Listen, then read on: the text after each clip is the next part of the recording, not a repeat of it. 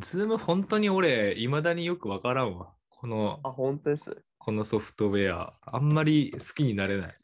あ嫌 じゃないでもどっちかっていうと、なんか使わざるを得ない感じない、なんか。そあ、んなことない。まあ、それわかります。めっちゃ、あの、業務システムっていう感じですよね。ねえ、なんかね、なんか会社で支給されてるから使ってますみたいな感じない、なんか。あります、あります、あります、あります。何なんだろうね。 Zoomの方が、まあ、なんかね、機能性的にかゆいとこ届くからみたいなのがあるんですかね。まあ、レコーディングとかね、他じゃできないんで。まあ、確かに。なんかあの、うんみんな使ってるからもありますよね。あの、そうそう Google そうそう Docs とかみたいな感じで。そうそうそう。ね、Google 系はまだ俺許せんだけどさ、なんかやっぱ Zoom はちょっとやっぱ許せねえわ、なんか。使いづれえ。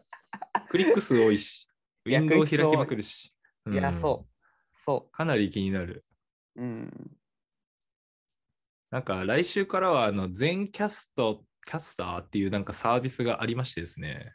うんちょっとそちらを試しに使いたいなと。いいですね。さすが、さすはが新しいサービスを輸入してくるのが上手ですもんね。い。いやいや、なんか結構、ポッドキャスト界隈だと有名で、うん、うん。チャットにあるわ。そうそうそう。なんかね、オンライン、ブラウザベースのなんか録画サービスで、へえ。えなんか月に8時間までは無料とかだったけど、なんかコロナで、なんか今無料開放してるみたいな。はあ。なんかその、 Zoomとかだとさ、こうクラウドに上げるじゃん。動画と音声を。うん。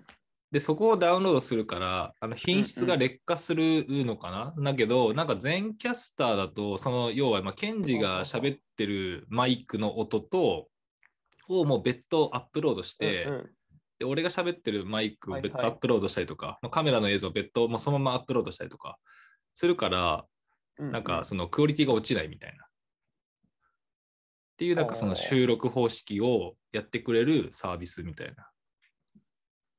へえ。感じっぽいねじゃあ、ポッドキャストとかに収録とかに特化してる感じなんですね。うん。そうそうそう。なんか俺音だけなのかなと思ったけど、なんか動画もやってるっぽいからね。結構 YouTube とかでも使える系かもしれすごい。やってみましょうか。へえ。しかも LP もいいですね。うん。海外っぽいよね。海外らしい。こういうの好きだけどね。なかなかジャパンだとないよね。ジャパンだとないですね。なんかキャッシュか、なんかそのあたりがこういう感じだった気もするけど、違うかな。あれですか ?KY の方の。あ、そうそう。KY ってあの空気読めない方じゃなくてね、あの K と Y の方、ね。そうそうそう。そうそうそう。あ違ったかな、ちょっと。そうかも。とか。だいぶ前にリニューアルしてたのが、あ、そうだね。なんかちょっとね、あと、 Wantedlyもね、結構海外デザインをうんモチーフというか影響を受けてると思うんで、こういうの多いですけど確かにね。。確かになんかね昨日全然関係ないけど、電車乗ってってなんか、なんか Wantedlyっぽい、なんかアプリ UI の広告あんなと思ったら、ちゃんと Wantedlyのサービスだった。あ 確かに、 Wantedlyは割とそのらしさというか、結うん構、ね特徴的かもですね。そうね、日本だとね、海外っぽいよね、めちゃくちゃ。海外っぽい。それはなんか福利厚生のサービスで、パークっていう、確か、やつだ電車でよく見る。本当初めて見た俺。こんなんやってんだと思って。へえまあまあ、これをちょっと来週、全キャスターを使って見るテストをしてみたいですね。やってみましょうか。はい。ちなみに今日僕一個聞きたいことがあるんですけど、おあの、ツイッターでなんかインサイトマネジメントツールみたいなはいはいはい。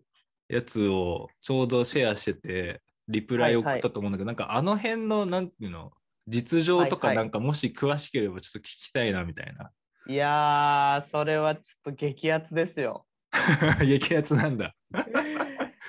激アツですね。うんあのーいや、僕もぜひそれ話したいなっていう感じで、うん多分匠さんとか僕とか、そういううん。いわゆるその UX デザイン領域というかプロダクトマネジメント領域というかそのあたりでゴニョゴニョやってる人にとってはすごい多分ホットなニュースというか、うん。ホットな領域でうん。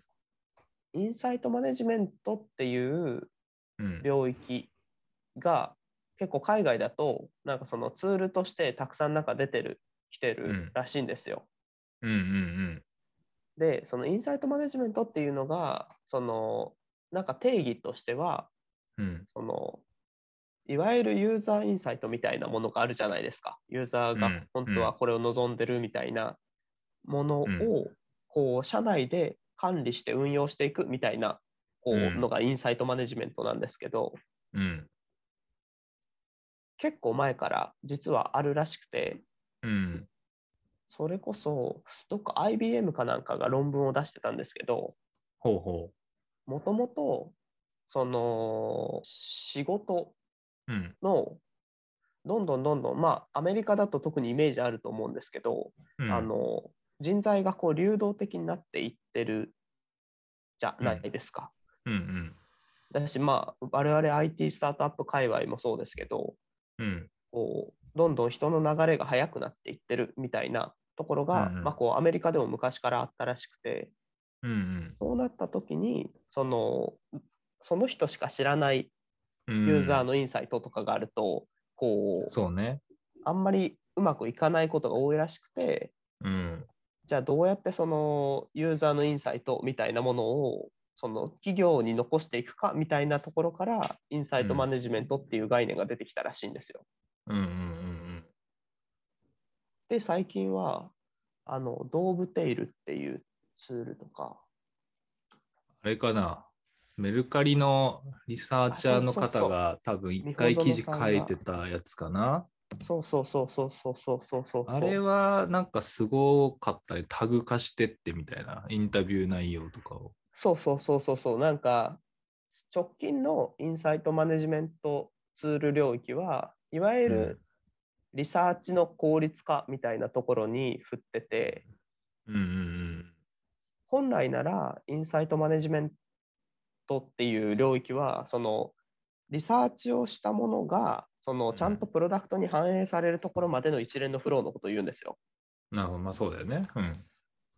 でもなんかあの後者のちゃんとプロダクトに反映されるっていうところはまだ全然解き明かされてはなくてひとまずそのオンイラインでのインタビューが主流になってきたよね、それをどうやってその分かりやすく見やすい、検索しやすいログにするのみたいなところが流行ってて、あの、うん。匠さんにツイッターでリプライしたような GitLab がこういうリサーチレポジトリ作っ自社で作ってるよとか、うん。こういうツールがあるよみたいなのの一環でドーブテールもあるっていうのが、サイトマネジメントツールの最近ですね、僕が知ってる中で言うと。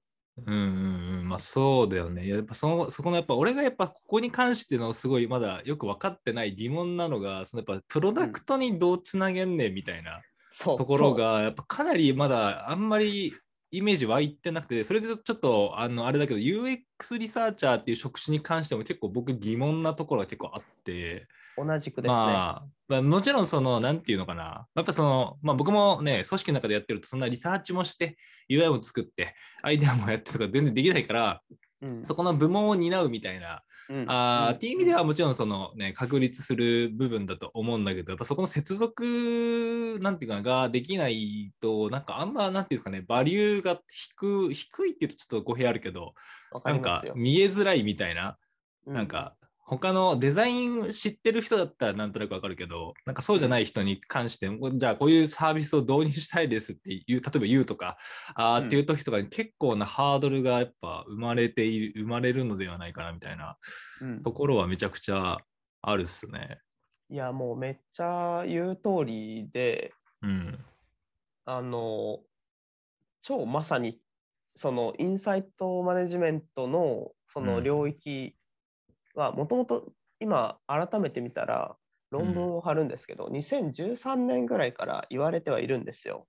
ういで、なんか、僕も全く同じくで、そもそもインサイトマネジメントツールのこのまあ論文を引用するんですけど、うん。こう、もともとは、その、リサーチに閉じないというか、そもそも、もその分業主義に対するアンチテーゼとして、こうもっともっとこう部門を統合していこうとか、部門を統合してインサイトを扱えるようにしていこうみたいなこう概念がインサイトマネジメントにあるらしいんですけど、うん、なるほど。なんか今のインサイトマネジメント領域はすごくそのリサーチャーの手助けをするみたいな感じになっちゃってて、うん。めっちゃおっしゃる通りで、その、リサーチの効率化みたいなとこまでしかやれてなくて、結う局ん、プロダクトにどう反映するのっていう、一番大きくて、こう複雑な課題に対しては、アンサー出してるところがないっていうのが、僕も現状だなって思ってます。うんまあね。まあ、要するにあれだよね、その、まあ、日本で言うと、その電通とか博報堂とかがなんかその調査をやってるみたいな感じのイメージだよね、確か。なんか博報堂なんたら調査のなんそうかあるじゃん、分析結果みたいな。あるあるある、レポートにしてあるあそうそう、レポートにしてあるやつとか、なんかああいう感じなんだろうね。だから組織としてなんかそうやっぱ部門があって、そこのデータ使ってなんかお仕事したりとかっていうのは、そうまあ、でかい会社だと確率はまああるのかもしれないけれども、そう。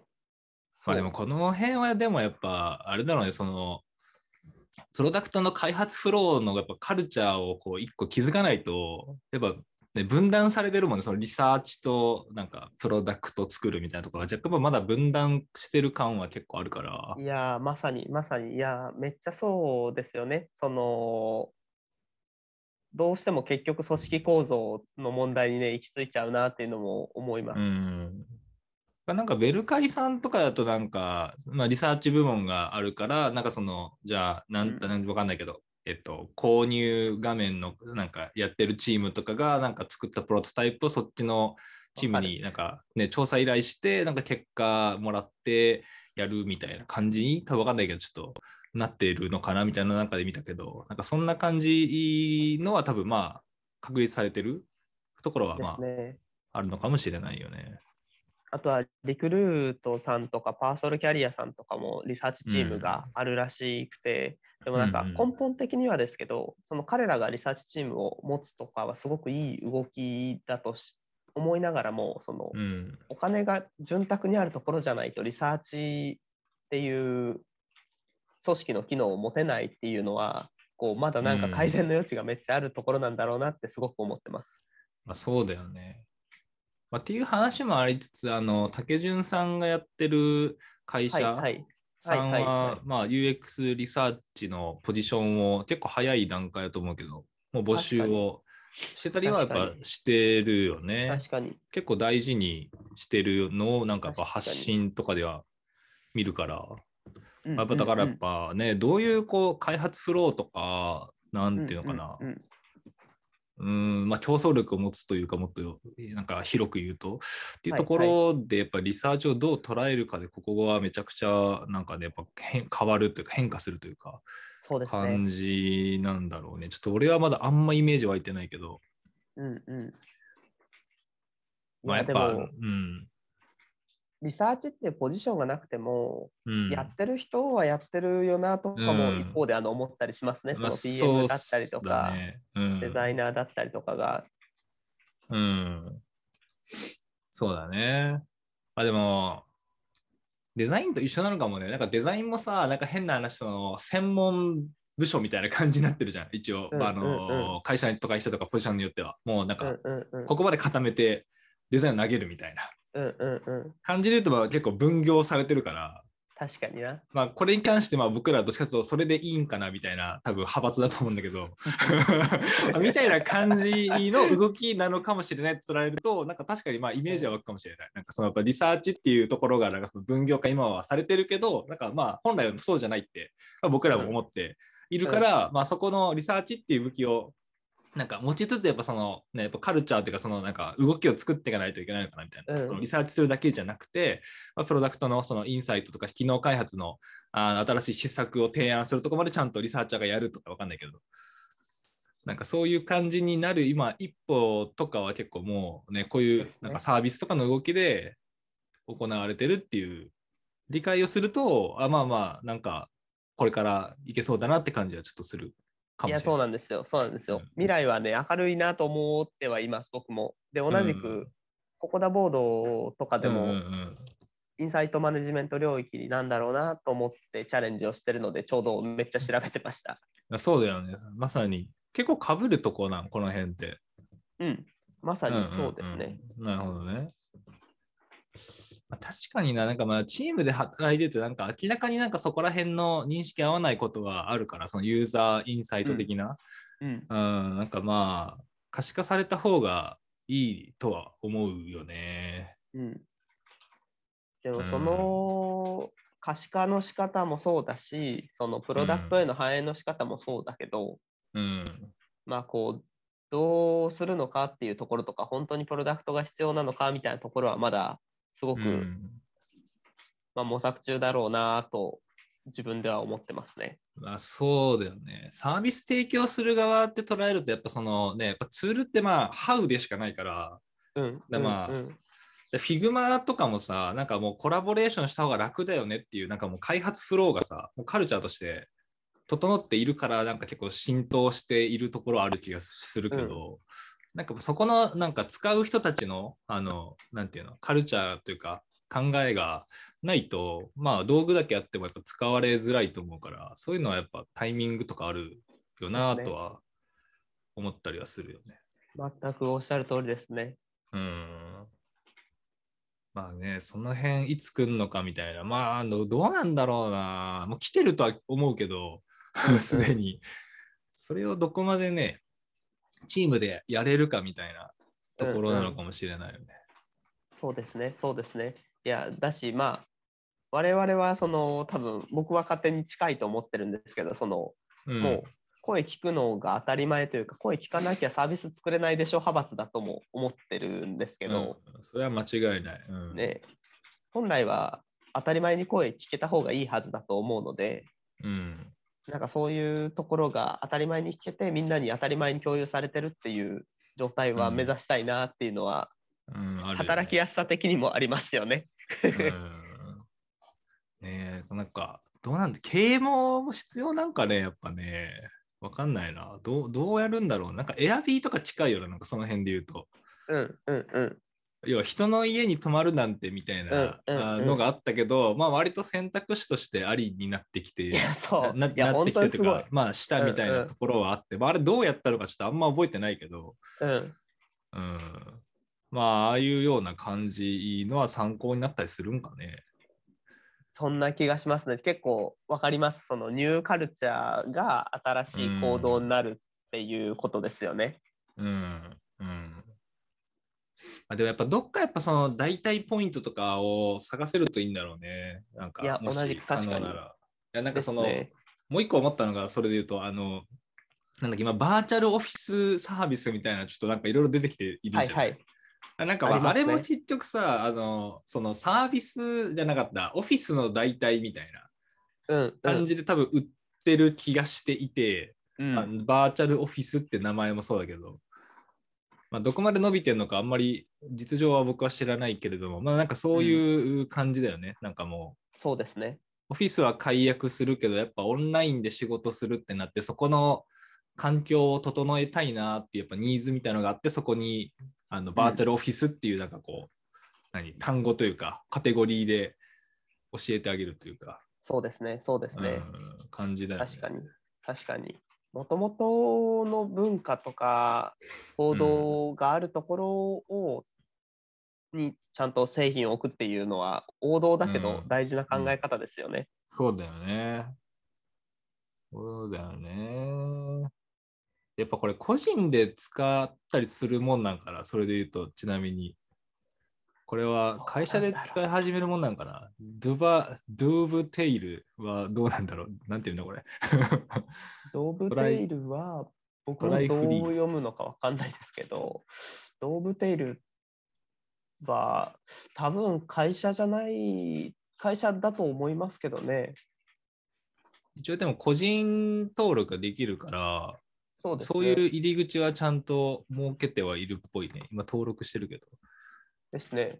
なんか、多分こう、他の SaaS 系ツールに漏れず、個人で使ってみて会社で導入するっていう、ボトムアップ式な、その決済を想定してるような気もしますね。そうだね。そういうモデルにはしてそうだね。ミロとかもまあそうだよね。それで言うと。ですね。なんかあうんのー調べたんですけど、その、うんクランチベースっていう海外のサービスがあって、その、まあ、今がシードラウンド額とか、かね、うんそうそうそうそうそう、ファイナンスの情報とかを調べられるんですけど、うん。オーストラリアのサービスで今、シードラウンドみたいですね。うーん、オーストラリアなんだ。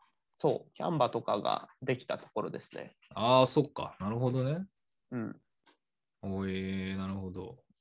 ちなみに、オーストラリアはアメリカに次いであのデザイン産業が大きいところらしくて、おえー、アメリカがダントツで大きくて、アメリカオーストラリア、イギリス、日本ぐらいな順番らしいんですよ。デザイン産業大きいのって。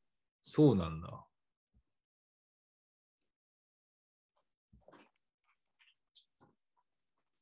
なるほどね。でもこれ、ドゥーブテイル、 Dovetailは使えそうだな。個人でも。あ、本当ですか？多分。使えます？なんか Miroっぽい感じだね。へえ、気になる。うん、使えるね、これ。ドキュメントページはなんかちょっと若干 Notionライクな。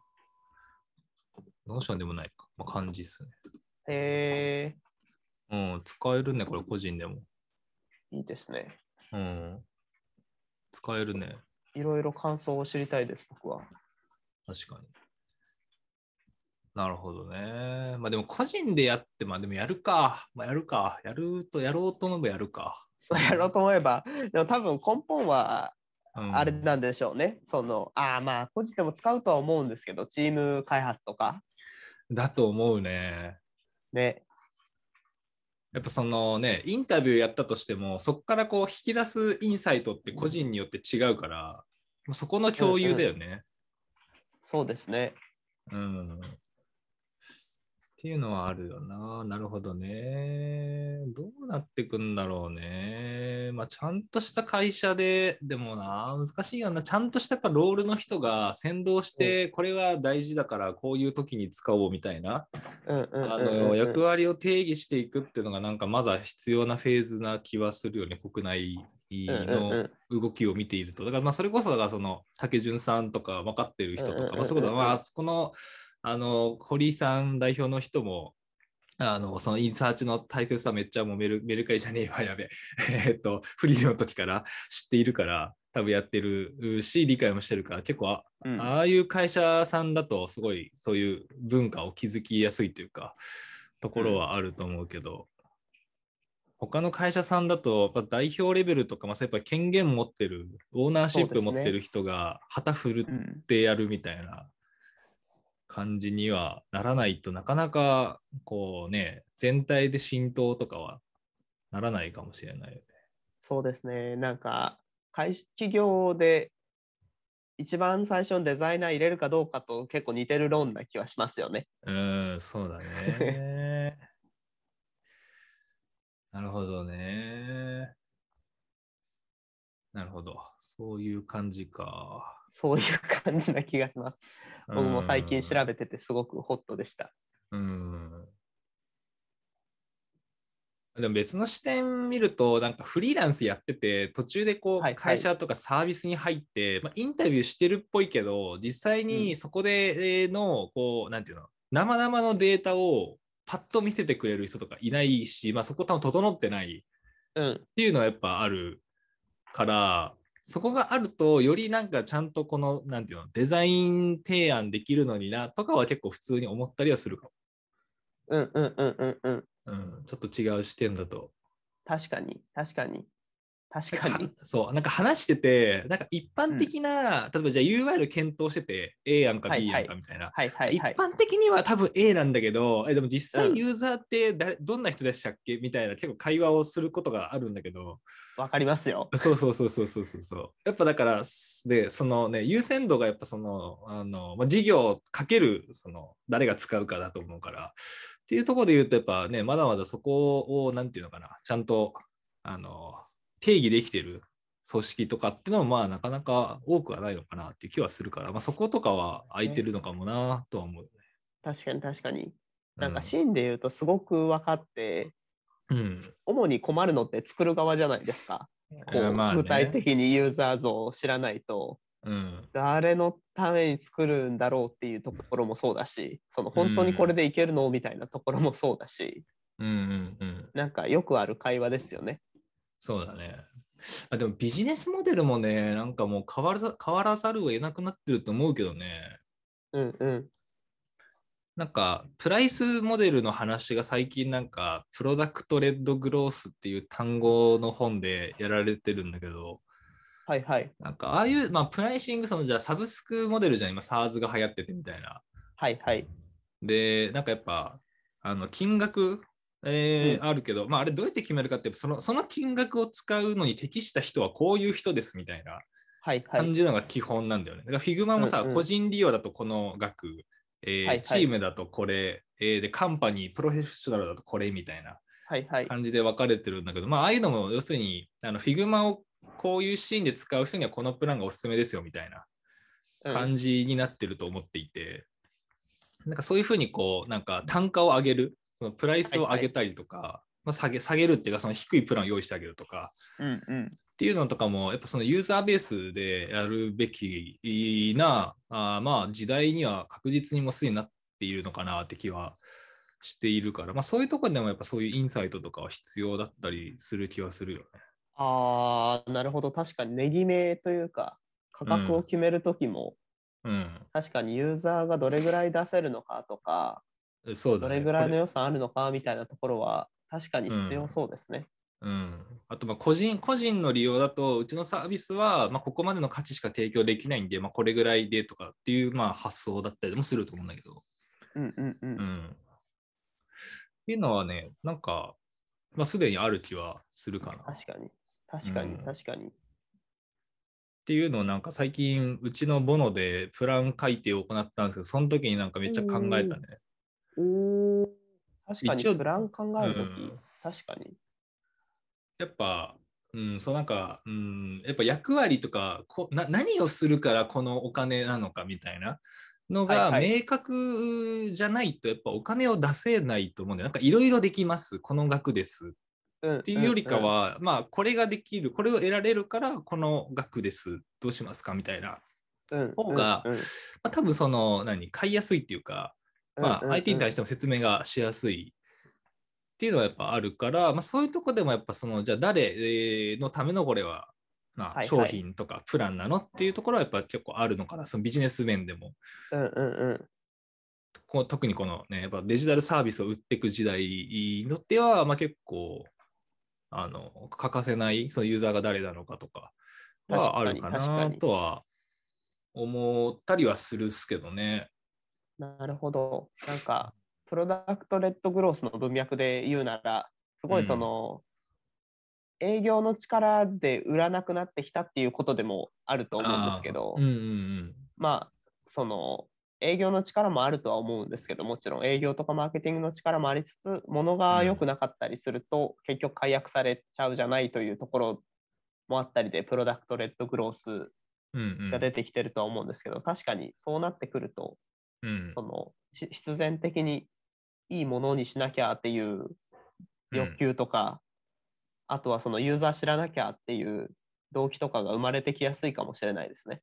うん、かなとは思うね。だからまあ、いつ来るかわかんないけど、この辺の領域貼っとくのは、なんかあまり悪い選択ではないような気も そうですね。思いました。改めて。するするけど、まあやっぱでもでかい会社もそれなりにやってくる可能性は高いから、まあ、その辺が、その辺も難しいかもね。そうですね。そうですね。うん、それこそ Adobe とかさ、いや、そうなんですよ。売るかもね。それこそ Figma とかもね、やるかもしれないし。ね。っていうのはあるかもね。ちなみに Adobe は2年前ぐらいのうん Adobe Max 海外の方のうんやってたやつで、なんかデザイン領域だともううん食い尽くしちゃったからマーケティング領域に行くっていうことを言ってたらしいですよ。はいはいはい。あ、まあ確かに、あ、それ見た見た。それ見たわ。ですよねうんですよね。あの、何年か前にやってましたよね。うん、それ見た。確かにね。うん。まあだから彼ら的には食い尽くしてる。うんそうだね。ニーズがあればやるだろうね。確実にやりそう。うん。はい、そんなところでございましょうか。そんなところですね。なんかあの、他には来週のネタでもいいんですけど、あの、CI ってあるじゃないですか。はいはいはいはい。コーポレートアイデンティティ。うん。コーポレートアイデンティティを変えたぞっていう話とかをちょっとしてみたくて。ああ、そうね。ここだよね。いや、アルマあの、、違う。アルマの方か。そうなんですよ。なんか、まあ、その、その話、具体の話でもいいんですけど、そもそもそのうんなんか、結構まあ僕らプロダクト派というか、プロダクトのことも扱うこと多かったんですけど、その、うんブランドとか、うんアイデンティティとかロゴとかっていうやつもちょっと話してみたくて、うん。なんか、本当だ。俺これ知らなかったわ。ごめん。いやいやいやいや全然知らない。サイトもめっちゃ変わってるわ。まだ出してないんですよ。あ、出してないのこれ。そう、あ、そうなの？そなるほどね。めちゃくちゃ変わったね。今一瞬ここかなと思ったもんね。う、そう。アルマデザインでグググったら出てきたけど、ここで合ってるかなって一瞬思ったもんね。そうなんですよ。なんか、そのあたりの、こう、ねアイデンティティを決めるっていう部分も、すごくなんかこう、初めてしっかりやったというか、はいはいはい。こう面白かったなっていうところがすごく多くて、あいいっすね。ちょっと僕も今年間に合うか分かんないけど、ボノのちょっとちゃんとその辺も整えたいなと思ってるから、お話をしたいですね。いや、そうなんですよ。なんか、匠さんはもともと、その、ロゴとかもされてたと思うんで、なんか、アイデンティティを決めるのってどうするの、うんみたいなところの話から、その、他の人に依頼するタイプも多いじゃないですか。CI 作るとかっていうのも。依頼するのと自分たちで作るのどう違うのみたいな話もちょっとあこうーしてみたいな、面白そうだなっていうのを思ってました。確かに。ちょっとそれおもろいんで、来週に撮っておきましょうか。いやー、そうしましょう。うん。そうしましょう。